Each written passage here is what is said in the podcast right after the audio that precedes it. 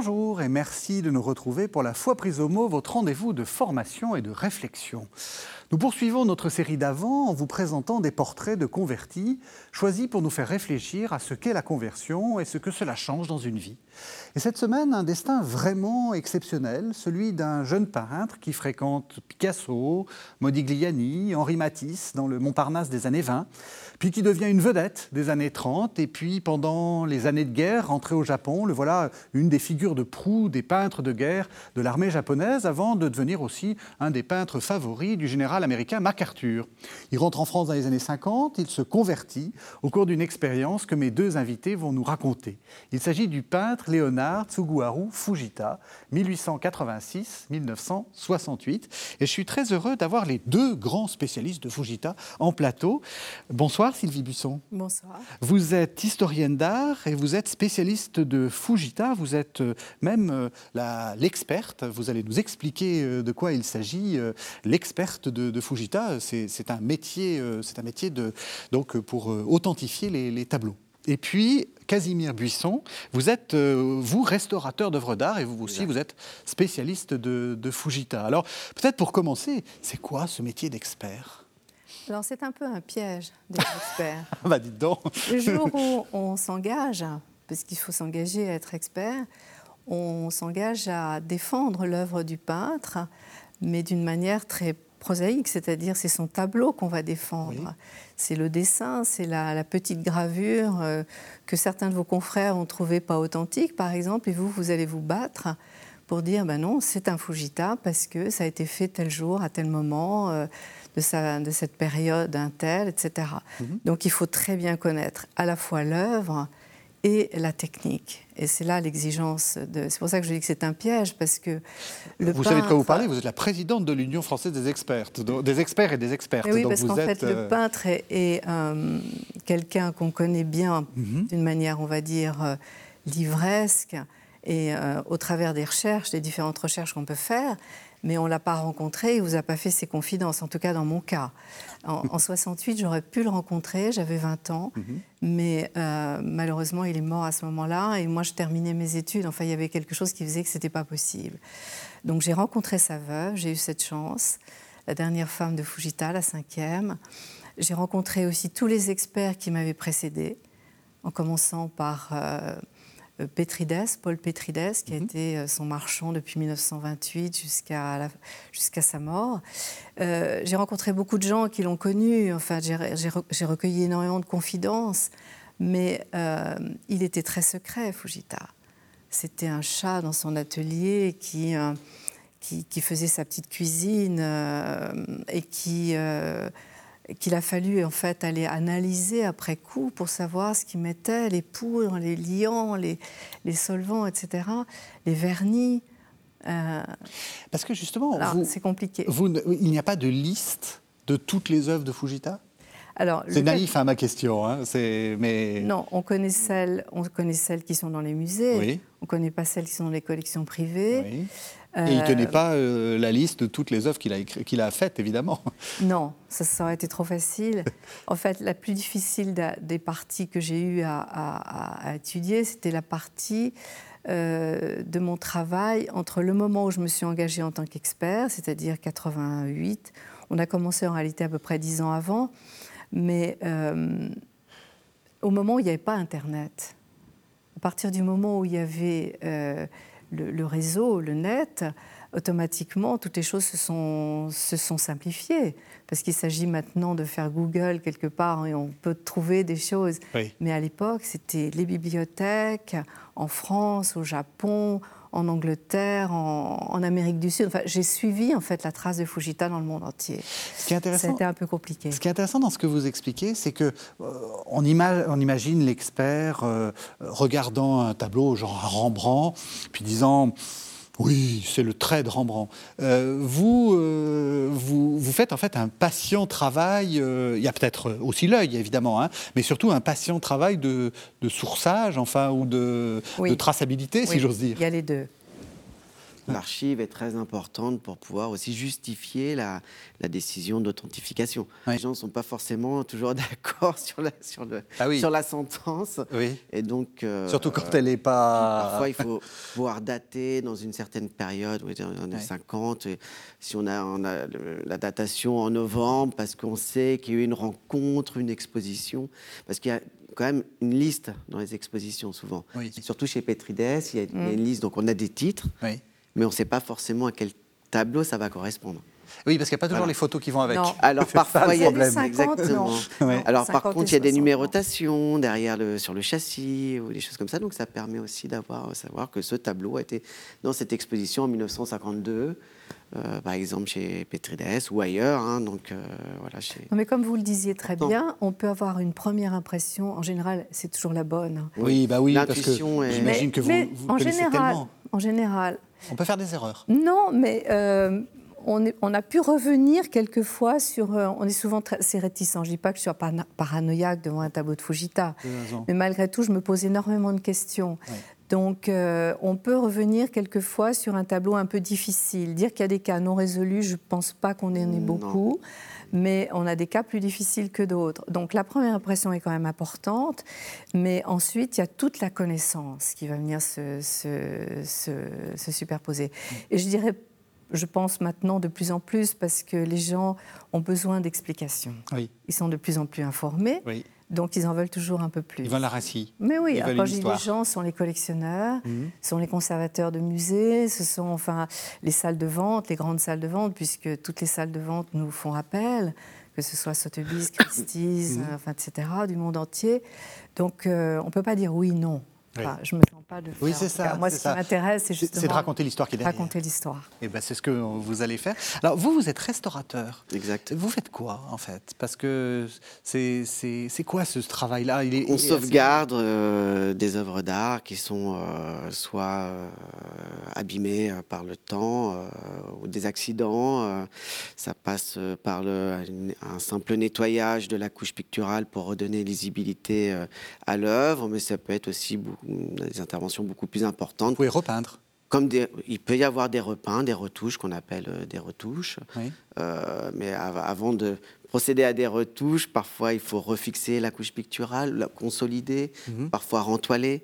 Euh, il y a tout un processus avant d'arriver à la partie finale esthétique des repeints, d'un vernis protecteur. Mhm. souvent, on a un protocole, disons, de restauration conservative et et préventive aussi. Donc on le met dans les meilleures conditions possibles pour qu'il reste le plus longtemps possible dans, dans un état euh, correct euh, et qui garde sa fonction de, et lisible. Ah, d'accord. Euh, vous aussi, vous êtes expert de Fujita. Est-ce que ça peut intervenir dans votre jugement Bien sûr. De, dire ça, cette technique-là, non, il ne connaît pas? Ou Bien ça, il a jamais fait? Et puis les matériaux utilisés, que ce soit la toile, les châssis, tout est un peu une signature chez Fujita parce qu'il crée son œuvre d'art de A à Z du choix des matériaux. Il tend ses toiles sur ses châssis, il les prépare lui-même. Mhm. C'est comme euh, à l'instar des, grands maîtres, il est dans dans, dans une continuité. Euh, il ne prend quand même pas ses couleurs et comme il Leonardo pas, mais par contre il fait des mélanges. Il est possible qu'il l'ait fait, qu'il ait essayé, hein, parce que c'est euh, euh, aussi un petit passage obligatoire dans un apprentissage. voilà, il est vraiment comme à la Renaissance. Il part du principe qu'un tableau, pour qu'il soit original, il faut qu'il soit construit entièrement par l'artiste. C'est facile d'aller acheter une toile euh, chez un marchand de, couleurs, un fabricant, et de peindre dessus directement. Euh, voilà, ça a donné euh, une, idée plus facile de la peinture. Lui, il veut, il veut s'inscrire dans une tradition. c'est ça, c'est pas du tout le ready-made. C'est à la même époque, hein, c'est le ready-made, on prend n'importe quel objet et on le met au milieu du musée en disant c'est une œuvre. C'est pas du tout ça. Hein. C'est pas le genre. C'est pas le genre, c'est pas comme ça. le ready-made, c'est lui.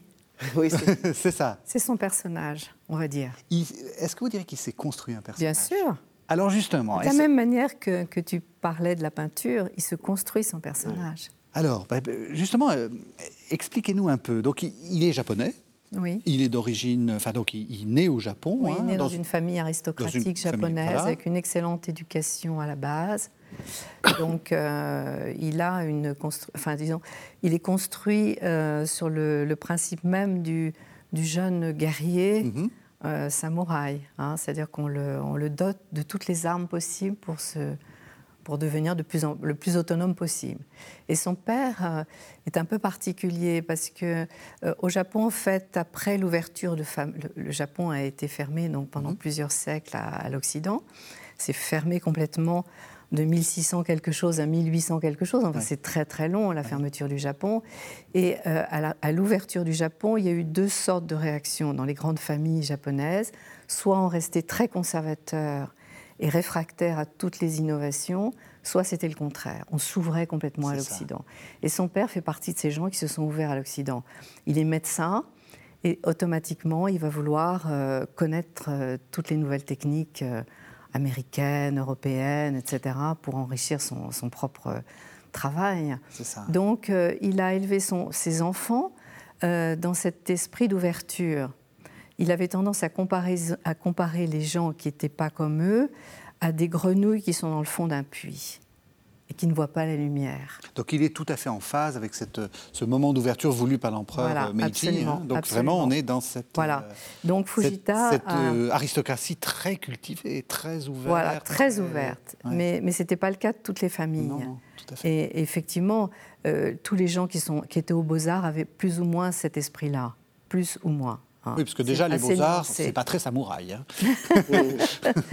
Donc Fujita a eu cette, euh, cette chance, on va dire, de tomber dans une famille qui lui a facilité la vie. Mais son frère est resté très, très conservateur, malgré tout. C'est-à-dire qu'il fait, il est un peu, on va dire, pas le vilain petit canard dans une famille, mais euh, il est l'être étrange quand même dans sa famille. Mhm. Voilà. Parce qu'aller à Paris, pour un Japonais, ça devait quand même être. Parce qu'il va, il va arriver à Paris. Hein. Ça devait pas, pas être si simple que ça, y compris quand on arrive à Paris. Déjà, le voyage est, long. Il faut prendre le bateau, il faut effectivement euh, ou à Marseille ou dans n'importe quel port et, aller à Paris. Donc il y a déjà un cheminement pendant qu'il il pense à tout ça pendant son voyage et il s'attend à, rencontrer aussi euh, des gens un peu particuliers comme lui. Donc euh, il, se, projette, il est curieux. Il est né à la bonne époque. Il serait né un siècle avant, ça, aurait été, ça aurait été terrible parce pour lui. On est quand même fasciné par le Japon. C'est l'époque où, c'est l'époque où, où, on a déjà, euh, on a déjà connu des images. Il y a eu un premier japonisme. Oui, voilà, il y a eu un japonisme. Le premier japonisme, c'est l'impressionnisme, donc c'est quand même le siècle d'avant. C'est ça. Et donc on, arrive en 1913. On, connaît, euh, on connaît tout ça. Il y a un intérêt pour les arts japonais en général. Il y a un intérêt pour les arts japonais, il y a une fascination un peu pour, les, pour le Japon. Euh, c'est pas encore très connu. Et on parle souvent de japonaiserie. Oui. C'est un peu mal connu et quelquefois un peu sous-évalué. Mais Fujita va créer un second japonisme, on va dire. C'est ça. Voilà. Derrière lui vont s'engouffrer après beaucoup de gens qui vont revoir un petit peu le Japon différemment. Et euh, quand je dis ça, c'est les années 20, c'est-à-dire que ça peut être aussi bien euh, Le Corbusier ou Malé Stevens. Alors là, on va se structurer sur l'architecture du Japon. Donc c'est ce côté très simple, très, euh, avec des, matières qu'on identifie immédiatement, hein, qui ne sont pas retravaillées. Qui non, sont pas, voilà, le bois, le papier, les choses simples. Alors, on va, on va repartir sur le Japon, mais quand même, lorsqu'il arrive donc en, France, c'est quelle époque? Est-ce que c'est -ce comme on l'imagine, Picasso, euh, Matisse au bateau Lavoir, euh, Montparnasse Alors Montparnasse, oui, pas tellement Montmartre, mais bon, il arrive en, 1913 et effectivement, il se fait déjà connaître, lui, euh, son personnage qui s'est inventé. Il le, met, il le met en avant. Avant ses œuvres d'art, parce que ses œuvres d'art, finalement, euh, son succès arrive quand même après, euh, enfin en 1917, donc c'est après la guerre. Il tâtonne, il touche à tout, il rencontre des gens. Il est déjà très apprécié, lui, comme personnage, donc c'est déjà C'est quoi son personnage? C'est le, le japonais? Il est en kimono et... Oui, bah écoutez, euh, quand on voit ce qui se passe aujourd'hui au Japon, même avec le manga, finalement, il est très précurseur. Donc c'est très japonais, c'est un peu loufoque, c'est un peu exubérant, mais c'est avant tout un travailleur. Ce qui caractérise Fujita, c'est que c'est un grand, grand travailleur et il va s'exercer beaucoup, il va beaucoup toucher les choses, euh, aller voir les musées, euh, il va s'instruire aussi et travailler en secret un petit peu, voilà.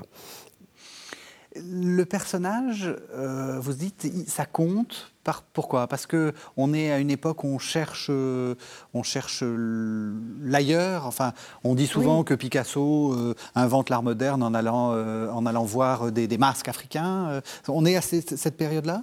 Alors, je crois qu'il faut remonter un petit peu dans la biographie de Fujita, enfin de Tsuguharu Fujita, puisqu'il s'appelle Tsuguharu au Japon, avant de mhm. s'appeler Léonard plus tard.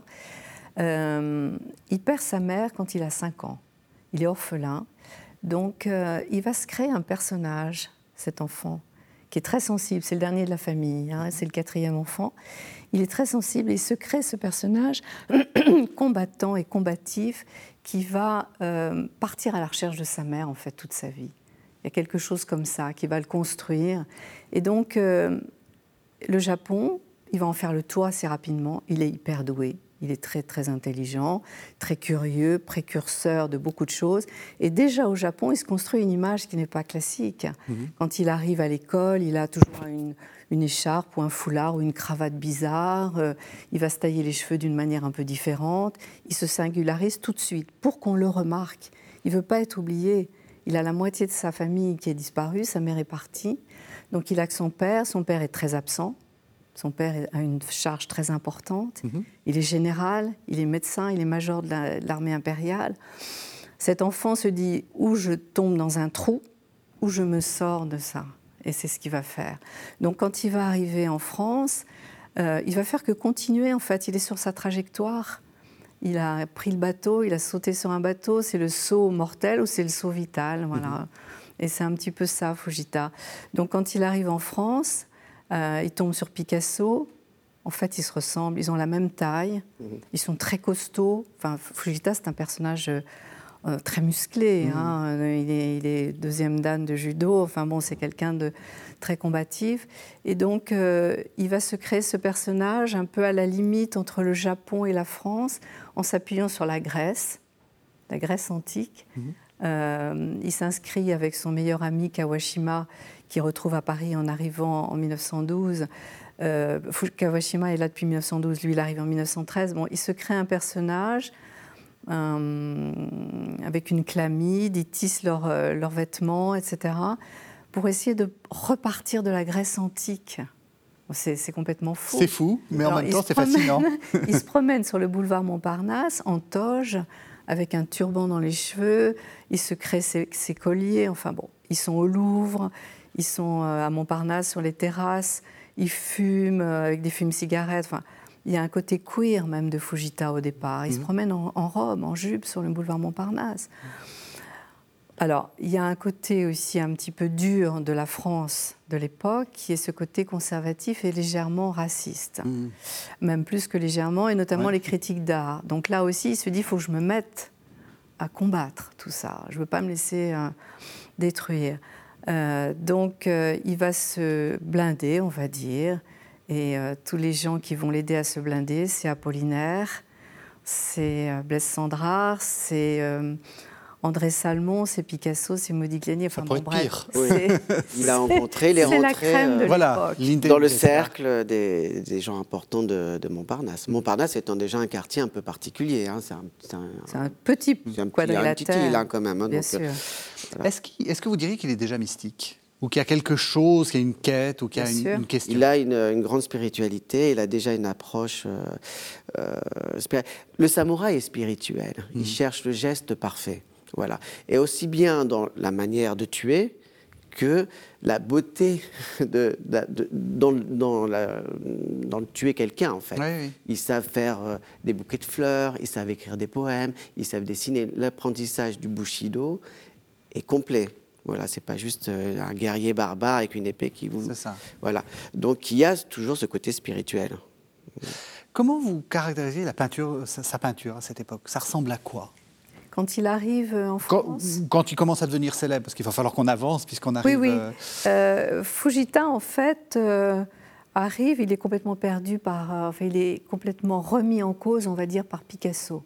Le cubisme et tout ce qu'il aperçoit au Salon d'automne en 1913 va complètement le déstabiliser. Et c'est formidable parce qu'il a une technique merveilleuse, il a étudié aux Beaux-Arts de Tokyo, donc il sait peindre parfaitement, aussi bien dans le style Nihonga, c'est-à-dire classique japonais, que dans le style yoga, qui est la peinture euh, moderne à l'huile. Donc il sait tout ça par cœur, sauf qu'il veut se créer son propre style.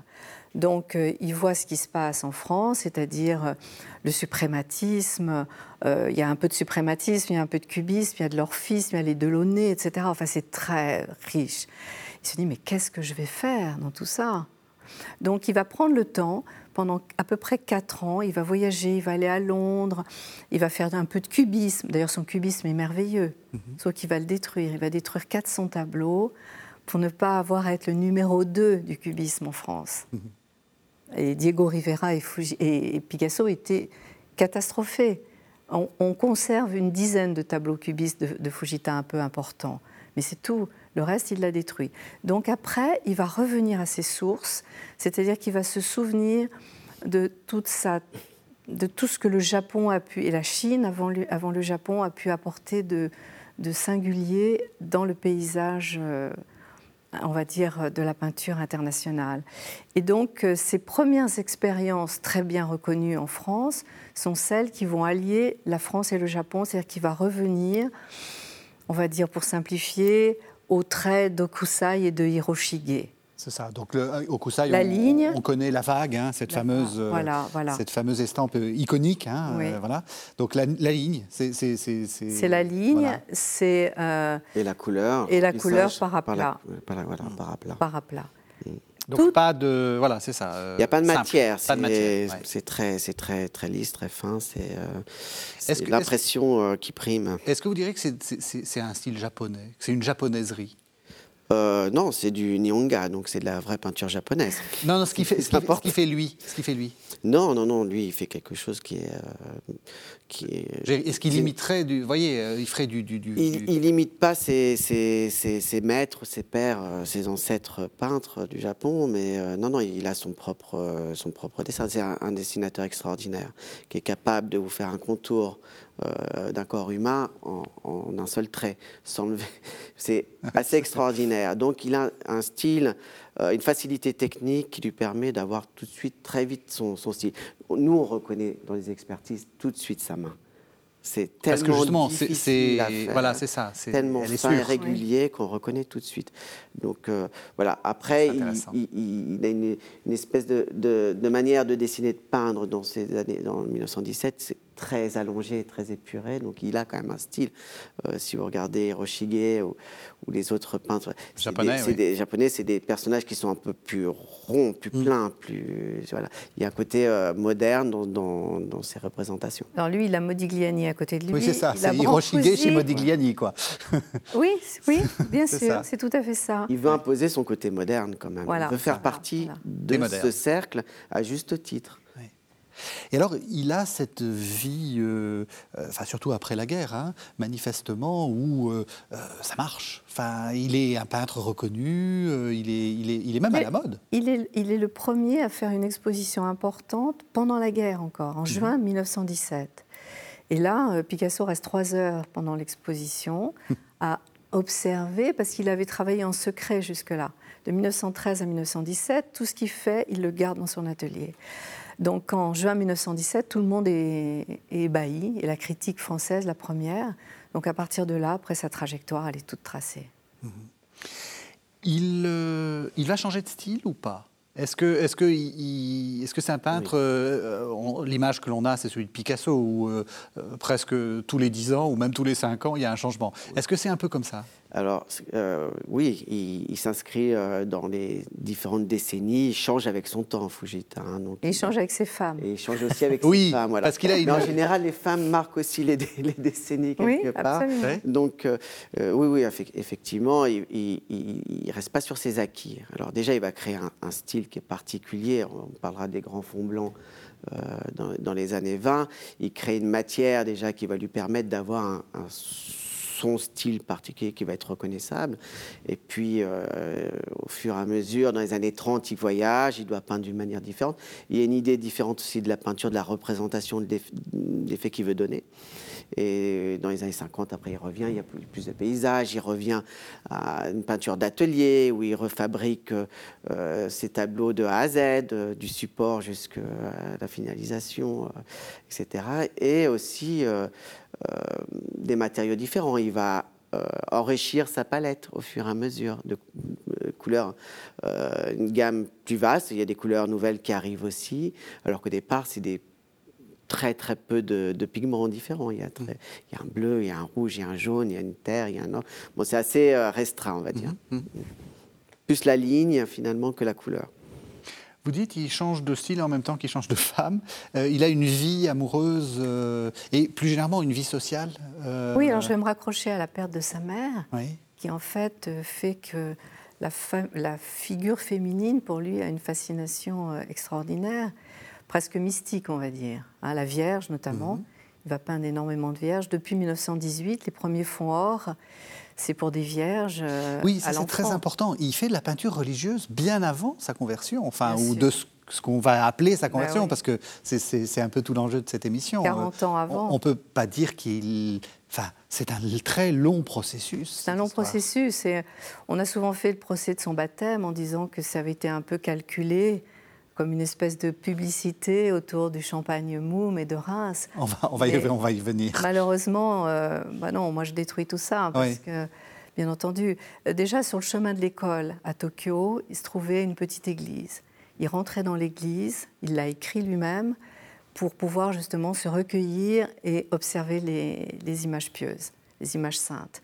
Donc euh, c'est très, très ancien, ça, son, son, recueillement, on va dire. Mhm sa recherche mystique. Et ça a à voir avec ce que disait Casimir, c'est-à-dire l'apprentissage du samouraï. C'est la même, euh, la même démarche de méditation et de recueil sur soi pour pouvoir donner plus aux autres ou bien voilà et où exister.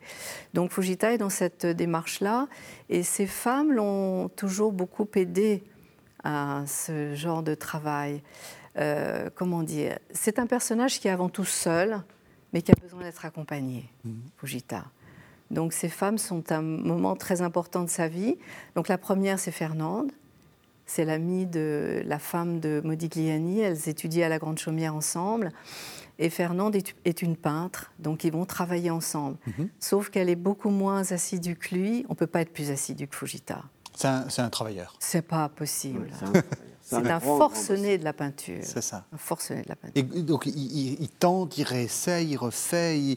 vous avez dit il a un trait très sûr. On imagine euh, un peu à la Picasso dans les derniers temps. Vous savez, euh, c'est ces images où on le voit euh, à travers une, vitre, faire quelque chose. Bon, avec la lumière. C'est pas du tout ça, Fujita. Enfin, si c'est ça, mais c'est aussi une recherche. Bah, c'est ça aussi. Il y a une aisance extraordinaire. C'est un surdoué de la peinture, et en même temps, il est très expérimentateur. C'est hein. ça. Donc euh, il y a un peu les deux, mais un peu comme Picasso, ils s'entendaient très bien. Oui, en fait, euh, Picasso est un grand bosseur aussi. Hein. oui, c'est un peu l'image qu'on a d'un gars qui fait quelque chose sur le, sur le coin de table et puis qui le vend, mais pas du tout. Mais non, mais Fujita toujours s'inscrit dans la lignée des grands maîtres de la Renaissance ou des, Flandres hein, d'ailleurs, hein, de, euh, des, des, maniéristes.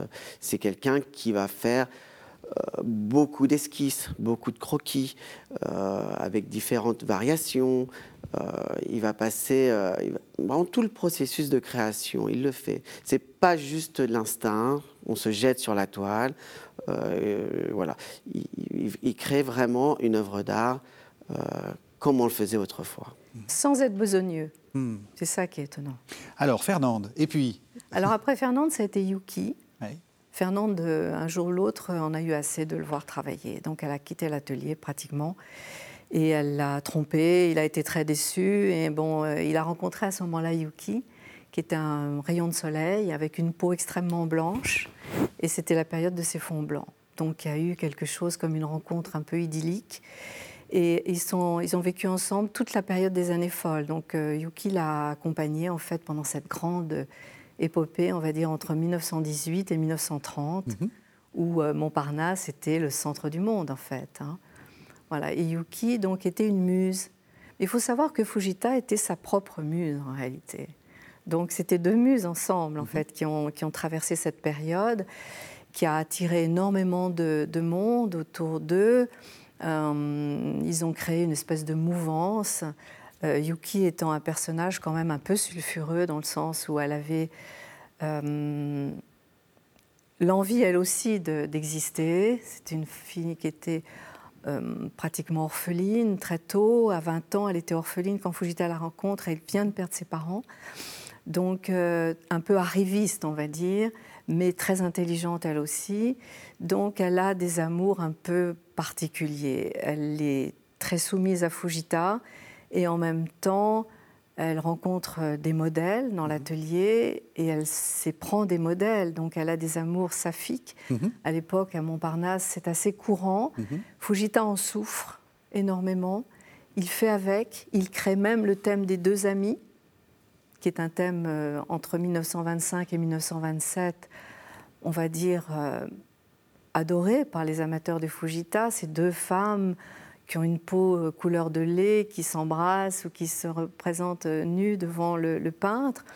Donc il a eu cette fascination pour la femme à travers Yuki, qu'il a en même temps fait souffrir. C'est très paradoxal tout mhm. ça. Donc c'est un passage, à mon avis, qu'il a un peu aussi peut-être mené vers, la, vers une certaine foi en quelque chose qu'il a, qu'il a sauvé. Mhm. Yuki, après, donc, euh, est tombée amoureuse de Robert Desnos, qui n'était pas n'importe qui. Il faut bien le reconnaître. ça, c'est un des plus grands poètes de l'époque, c'est clair. Qui avait, son, qui avait son âge, alors que Fujita avait l'âge d'être son père, quand même, aussi, il faut bien le reconnaître. C'était un peu compliqué pour elle. Et euh, Fujita, devant cette, euh, ce front, en fait, de, Fuji, de, de, de, Desnos, et de Yuki, Desnos étant son ami, il a même eu une période surréaliste qui est assez étonnante, dans les années 30, euh, s'en va. Quitte l'atelier, s'en va, en laissant une lettre que Yuki trouve, qui est une lettre absolument poignante qu'on peut consulter à la bibliothèque Doucet, la bibliothèque Sainte-Geneviève, devant laquelle on peut pleurer, parce que Fujita fait son mea culpa de ce qu'il aurait dû faire pour la retenir, et en même temps il lui demande de ne plus jamais le voir. Donc euh, il part sur un bateau avec son, premier, son dernier modèle. Il s'en va. Il s'en va. Euh, euh, voilà. Il s'en va. Il s'en va. Il s'en va, mais il a préparé son départ. Parce que c'est quand même quelqu'un aussi très organisé.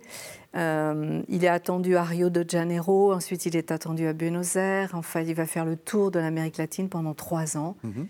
Et ça va être trois ans de succès extraordinaire au bras de Madeleine, qui est une troisième femme, qui est une troisième qui ne va pas épouser Madeleine. Il ne va pas l'épouser, il n'aura pas le temps.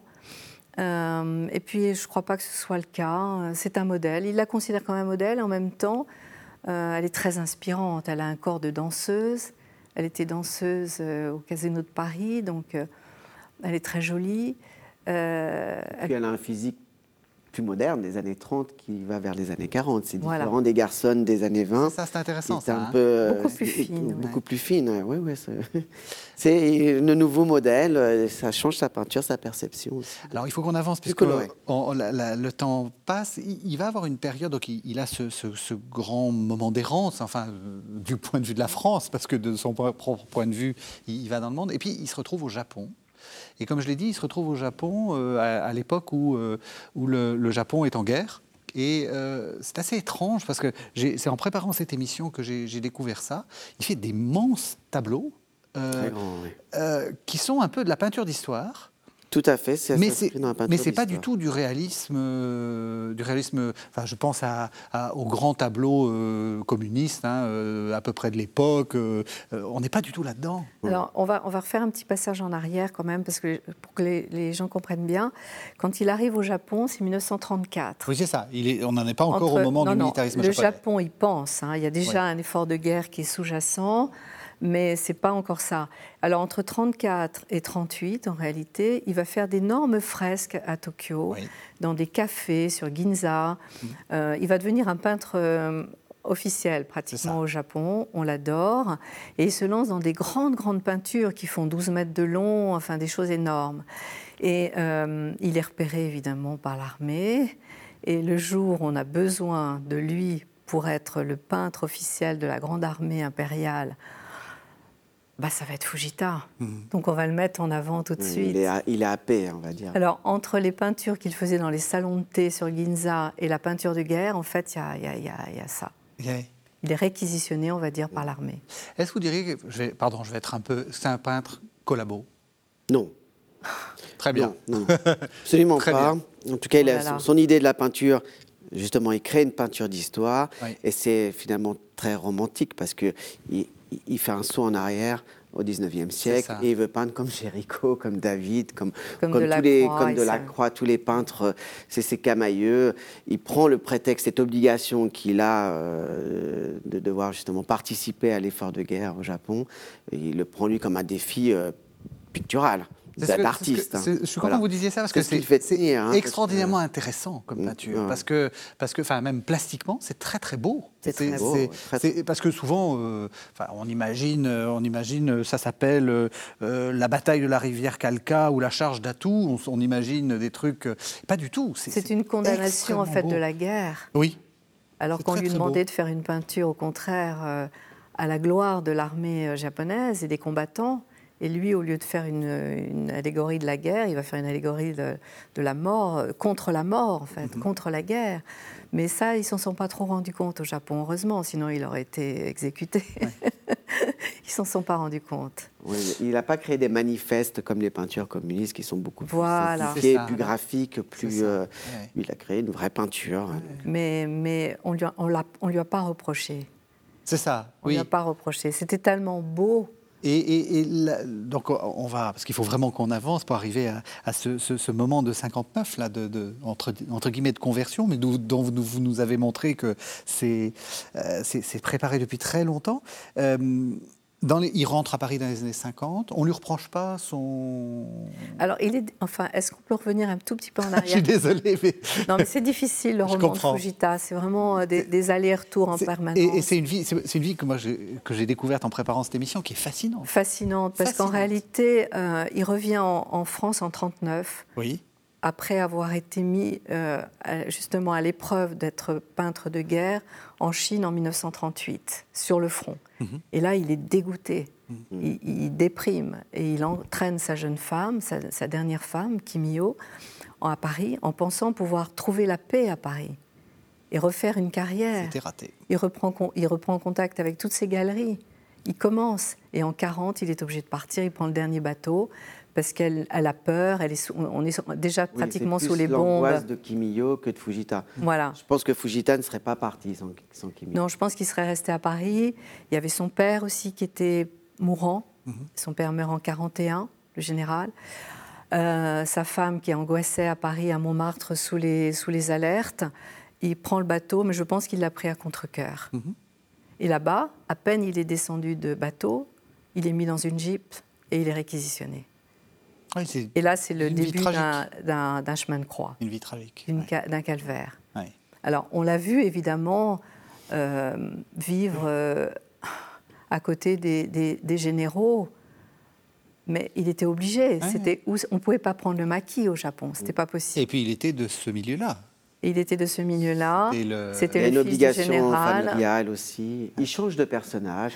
les cheveux sont plus courts. Il est plus austère. Euh, c'est pas c'est pas la, vie pleine qu'il aurait voulu. Euh. Donc en fait, il a détourné en fait cette peinture de guerre que certains ont pris au pied de la lettre en faisant justement de la propagande. Lui n'en a jamais fait. Mhm. Au contraire, il a fait une peinture poignante où on aperçoit les gens morts sur le, sur le champ de bataille. Donc il s'en est sorti comme ça. Euh, il peignait en secret des petits nus qu'on a répertoriés en 43. En 42, ils font pleurer des petits nus qui cachaient sous le lit pour ne pas les montrer. Il n'avait pas le droit de peindre autre chose que des peintures de guerre. Et ensuite, euh, il a dû, quand les, Américains sont arrivés et ont repris en fait la, direction du Japon, MacArthur et toute mmh. son armée, il a dû dénoncer en fait ses amis, c'est-à-dire dire où étaient les peintures, etc., qui ont été ensuite répertoriées grâce à lui. Pour lui, ça a été un enfer, mmh. mais il l'a fait. Il y avait un espèce de devoir qui le poussait à le faire. Mais cette période-là, qui était un peu trouble, effectivement, euh, il ne faut pas la mettre, euh, comment dire, euh, faut la, il ne l'a pas vécu, on va dire, d'une manière facile, mais il faut surtout pas le mettre dans la balance euh, négative de Fujita, au contraire. C'est ça. et ce que je trouve intéressant, c'est que c'est beaucoup de souffrance et euh, on va arriver à la, conversion. Et ça, ça, le mène à tout ça. C'est ça. C'est que c'est un, homme. Il, est, il, est, presque à la fin de sa vie en fait quand il quand se convertit et, et et il y a tout ça derrière. C'est pas c'est pas une conversion de, début, euh, un petit jeune qui tout d'un coup. Euh, non, non, c'est tout ça qui est derrière. Il y, y, a beaucoup de pathos dans tout ça. Il y a beaucoup de pathos dans, ben, dans la, on va dire la, victoire euh, des Américains, c'est quand même après deux bombes sur Nagasaki et Hiroshima. Il a perdu énormément de monde. Il a perdu tout son atelier qui a été brûlé à Tokyo avec tout, tout ce qu'il y avait dedans. Il perd sa vie japonaise aussi parce qu'il ne reviendra plus au Japon. Non. Il y a un traumatisme. Euh, il veut s'inscrire dans la vie française, religieuse aussi, et laisser pour la postérité sa grande œuvre monumentale qui est la, petite chapelle à, Reims. Alors, sa dernière demeure. donc voilà, qu'est-ce qui se passe? Euh, On dit souvent, enfin moi j'ai lu ça, euh, on le lit sur Wikipédia, il va visiter une, église et boum, il est devenu, il est devenu converti. Le 14 octobre 1959 écoutez, euh, il y a parfois de très belles lumières dans les églises qui peuvent aussi aider à. vous y croyez, vous? Oui, bien sûr. tout est possible. Hein. Quand on a, envie de quelque chose, on fait en sorte que ça arrive. Donc lui, il voulait que ça arrive de toute façon. Il y a un cheminement qu'il a fait, euh, qu'il arrive à ça. Et, pourquoi pas? Euh, La question, c'est c'est pas est-ce que c'est sincère ou pas, bien entendu. C'est est-ce que c'est la fin du processus, en fait? C'est pas c'est pas c'est pas le début. Il y a un passage à l'acte. C'est ça. baptême, qui met en, scène d'ailleurs, hein, c'est euh, dans tous les journaux, euh, etc. Donc... Ça, c'est le 14 octobre 1959. Oui. Mais sa, sa conversion, l'illumination, il l'a à Saint-Rémy, euh, en compagnie de Georges Prade, qui était donc le bras droit de René Laloux, qui dirigeait les Champagne Moum, qui était le président directeur général des Champagne Moum. Et Georges Prade était son, euh, à l'époque, on appelait ça la personne qui s'occupe de, la presse, enfin voilà. Oui, donc le, relation publique relation du Champagne. Publique des Champagne, voilà, Georges Prade. Il visite Saint-Rémy avec Georges Prade à, Reims et il a une illumination. Il se met à genoux sur un prie-dieu et Georges Prade lui demande ce qui se passe. Et il lui explique il lui explique qu'il a quelque chose qui lui arrive, etc. Il aurait pu peut-être se faire prêtre à ce, mhm. moment-là. C'était vraiment à ce point-là. D'accord. Donc il y a eu un. Voilà. Et, comme on l'a dit, très très préparé. Enfin, Très... C'est un homme déjà un peu âgé euh, qui, qui, a. Et ça, c'est Georges Pratt qui me l'a raconté. J'ai eu la chance de le connaître. Il m'a raconté ce passage-là qui était incroyable. Et il disait jamais je pourrais me marier dans une église puisque je suis divorcé trois fois. Ah oui. Il avait très peur de ça. Et Georges Prade a fait tout en sorte de le confier entre les mains des meilleurs euh, prédicateurs, des meilleures personnes qu'il avait pu rencontrer, dont le révérend père euh, Danielou, mhm. de façon à le rassurer et à lui faire comprendre que l'Église catholique n'était peut-être pas aussi dure que le bouddhisme ou euh, ce qu'il avait connu au Japon, qui a effectivement qui est très codifié, très codé, etc. Donc il a fait un cheminement qui a duré pratiquement un an avant son baptême, quand même. Hein. Mhm. Ça n'a pas été aussi simple que ça. Il est passé par toutes les étapes de la conversion. Mhm. Et avec un grand, un grand bonheur, et essaimant sa route de Madone sur fond or, de grandes peintures représentant. Et c'est ça, est-ce que ça a changé vraiment sa peinture pour vous? Ou est-ce que c'est déjà. Dans la technique, non. Dans la technique, non. Dans l'approche, non. Il y a plus de couleurs, c'est vrai que sa palette s'élargit quand même, il y a plus de couleurs. Euh, oui, c'est vrai. On peut dire ça. Et c'est illuminé. Dans les années 30 aussi, hein, quand il peint en Amérique latine, euh, il, rajoute des couleurs. Voilà. Il est moins pur, il est plus peintre. Il redevient plus peintre que dessinateur, quelque part. Voilà. par contre, la matière, la, chimie de la peinture est, la même. Il a trouvé quelque chose qui marche bien. Et, ça, il va la répéter euh, tout au long. Et est-ce qu'on peut dire qu'il va faire plus de peinture religieuse ou pas du tout? Oui. Oui, quand même? Et de paysages aussi. Il va beaucoup peindre Paris en, revenant dans les années 50. Paris devait lui manquer tellement que...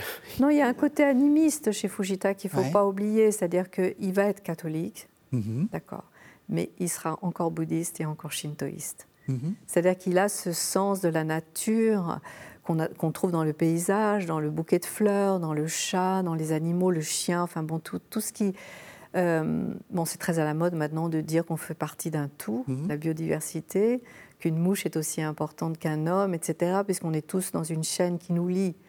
Fujita, là, en soi, depuis sa toute petite enfance, ce concept-là, qui est aussi le concept du yin et du yang, du bien et du mal, de, ce qui de tout ce qui... Euh, euh, on fait partie d'un tout universel, et ça, Fujita le, traduit très bien dans sa peinture à toutes les époques.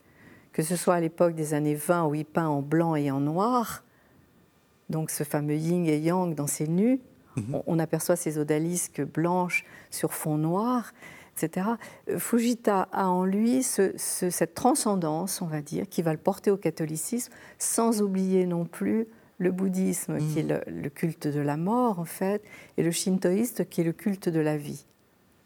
Tout ça, c'est Fujita, c'est un grand tout. Et ce que vous dites est très important parce que c'est vrai qu'on a une image de la conversion comme quelque chose qui euh, change tout, etc. La conversion, ça ne, ça ne supprime pas ce qui, ce qui a précédé. Enfin, euh, au contraire. Dans le cas de Fujita, au contraire, c'est-à-dire que ça, ça donne sens aussi à, tout le reste, y compris, comme vous dites, euh, ces aspects hérités du Shinto. voilà. Il ne va pas renier pour autant ni sa vie, ni son passé. Euh, au contraire, il va sublimer tout ça dans sa peinture. Et le fond or, que l'on aime chez Fujita, notamment quand il peint une nativité ou quand il peint une crucifixion, il vient aussi bien du paravent japonais, le byobu japonais, on l'a tous en tête, ces immenses, ces immenses paravents magnifiques, à plusieurs feuilles, ou bien alors euh, ça peut venir aussi euh, de Giotto. Ouais, Duccio, Giotto, tous les primitifs Tous les primitifs italiens. Euh, Donc en fait, on est à, et même de l'art déco de Dunant, mhm. tous ces gens qu'il a influencés lui-même et qui, pour lesquels aussi il avait beaucoup de, sympathie. Donc en fait, il y a une symbiose qui s'installe chez Fujita. C'est un être très symbiotique en fait, Fujita. Mhm. C'est et c'est pas artificiel. Est-ce que vous, que c'est est-ce que vous diriez que c'est un être mystique fondamentalement? Et, et est-ce qu'on peut, est-ce que ça a du sens de dire que sa peinture est mystique? Sa peinture est, mystique, elle est unique.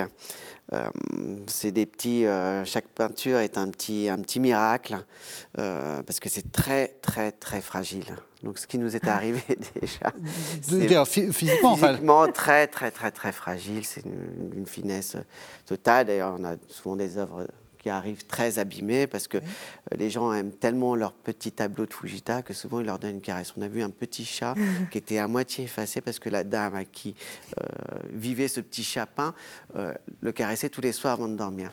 Voilà. Oh, c'est mignon. Oui, oui c'est très mignon.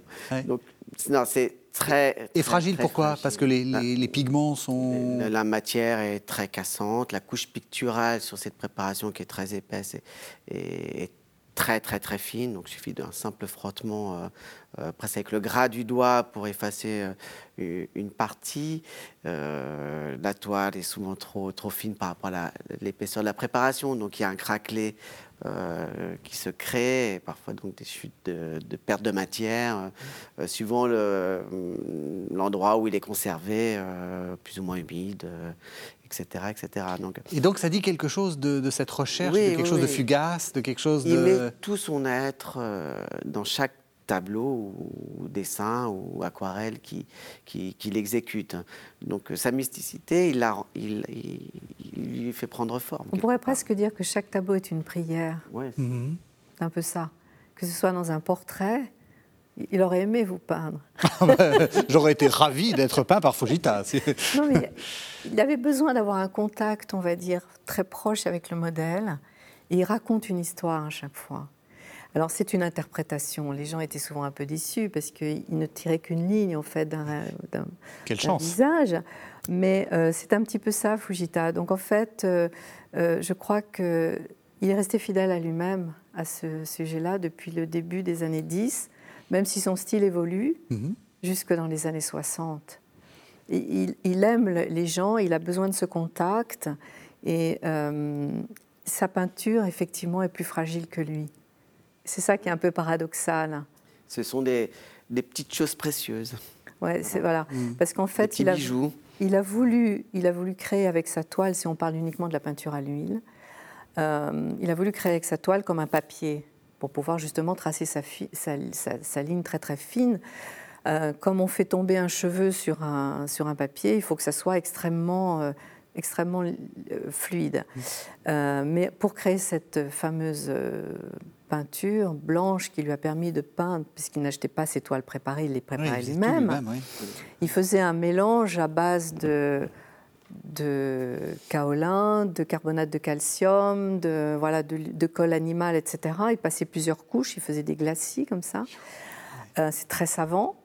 Euh, qui était fragile en réalité. Mais il voulait pouvoir dessiner dessus avec l'huile et avec l'eau. Comme si c'était un papier. Comme si c'était un Comme papier. si c'était une feuille de papier. Euh, et en même temps, une, disons, la partie noble des, œuvres d'art, c'est-à-dire sur toile, sur, montée sur châssis, avec une épaisseur quand même assez euh, relativement importante par rapport à la couche picturale euh, qui est très très très très fine. Il n'y a pratiquement pas de matière.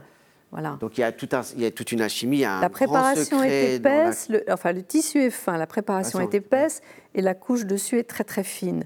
Donc tout ça, c'est euh, et ça, les, restaurateurs de peinture s'arrachent les cheveux. C'est très compliqué. Oui, c'est très réactif.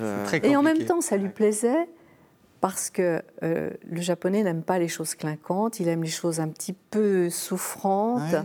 c'est ce qu'on appelle le wabi-sabi. C'est ce culte du, du, patiné, du, euh, du pas parfait. Euh, d'ailleurs, quand il vernit un tableau, c'est jamais sur toute la surface. Jamais. Il prend un pinceau, il fait comme ça. Il met en relief certaines parties du tableau, il rend un peu assez hétérogène l'ensemble pour justement ce wabi-sabi, ce, côté un peu vintage, toujours dans la même idée de des tableaux anciens, en fait. Euh, hmm. il retranscrit ça. Il, crée même certaines patines à sec sur, les, sur ces peintures euh, finies euh, que souvent on confond avec de la, saleté, de la salissure, et qui parfois sont trop nettoyés les tableaux de Fujita malheureusement. Mais c'est parce que bon, il y a la non connaissance de cette de cette technique. Hein, c'est voilà. Une toute dernière question parce qu'on est vraiment à la fin de l'émission. Si on a envie d'aller voir du Fujita, où est-ce qu'il faut aller? Est-ce qu'il y a un endroit où on peut en voir euh, quel, serait le conseil que vous donneriez? Alors, il faut aller au Japon. Oui. Au Japon vient de s'ouvrir d'ailleurs récemment un nouveau musée Fujita mhm. À Karuizawa, qui est une petite ville à peu près à une heure de Tokyo. Il y a un musée aussi qui présente énormément de ses œuvres dans le nord du Japon, à Akita. Mhm. Akita, donc. Et si on n'a pas les moyens d'aller au Japon Et en France, euh, au musée d'art moderne de la ville de Paris, au centre Pompidou, euh, au musée Carnavalet. Euh, on peut aller visiter évidemment la maison Atelier Fujita, où il, sa dernière demeure, dans l'Essonne. Euh, Donc il y a plein d'endroits. Et avoir la chance aussi de rentrer dans certaines collections privées. Mais ah, malheureusement, elles sont très Ça, c'est réservé qu'à vous. merci, en tout cas. Merci beaucoup. C'était passionnant. C'était absolument euh, fascinant. Euh, merci de nous avoir fait découvrir cette, cette figure tellement intéressante de, de, Fujita. Merci de nous avoir suivis. Vous savez que vous pouvez retrouver cette émission sur le site internet de la chaîne www.ktotv.com et on se retrouve la semaine prochaine pour un nouveau numéro de La Foi prise au mot consacré à cette série d'avant. Música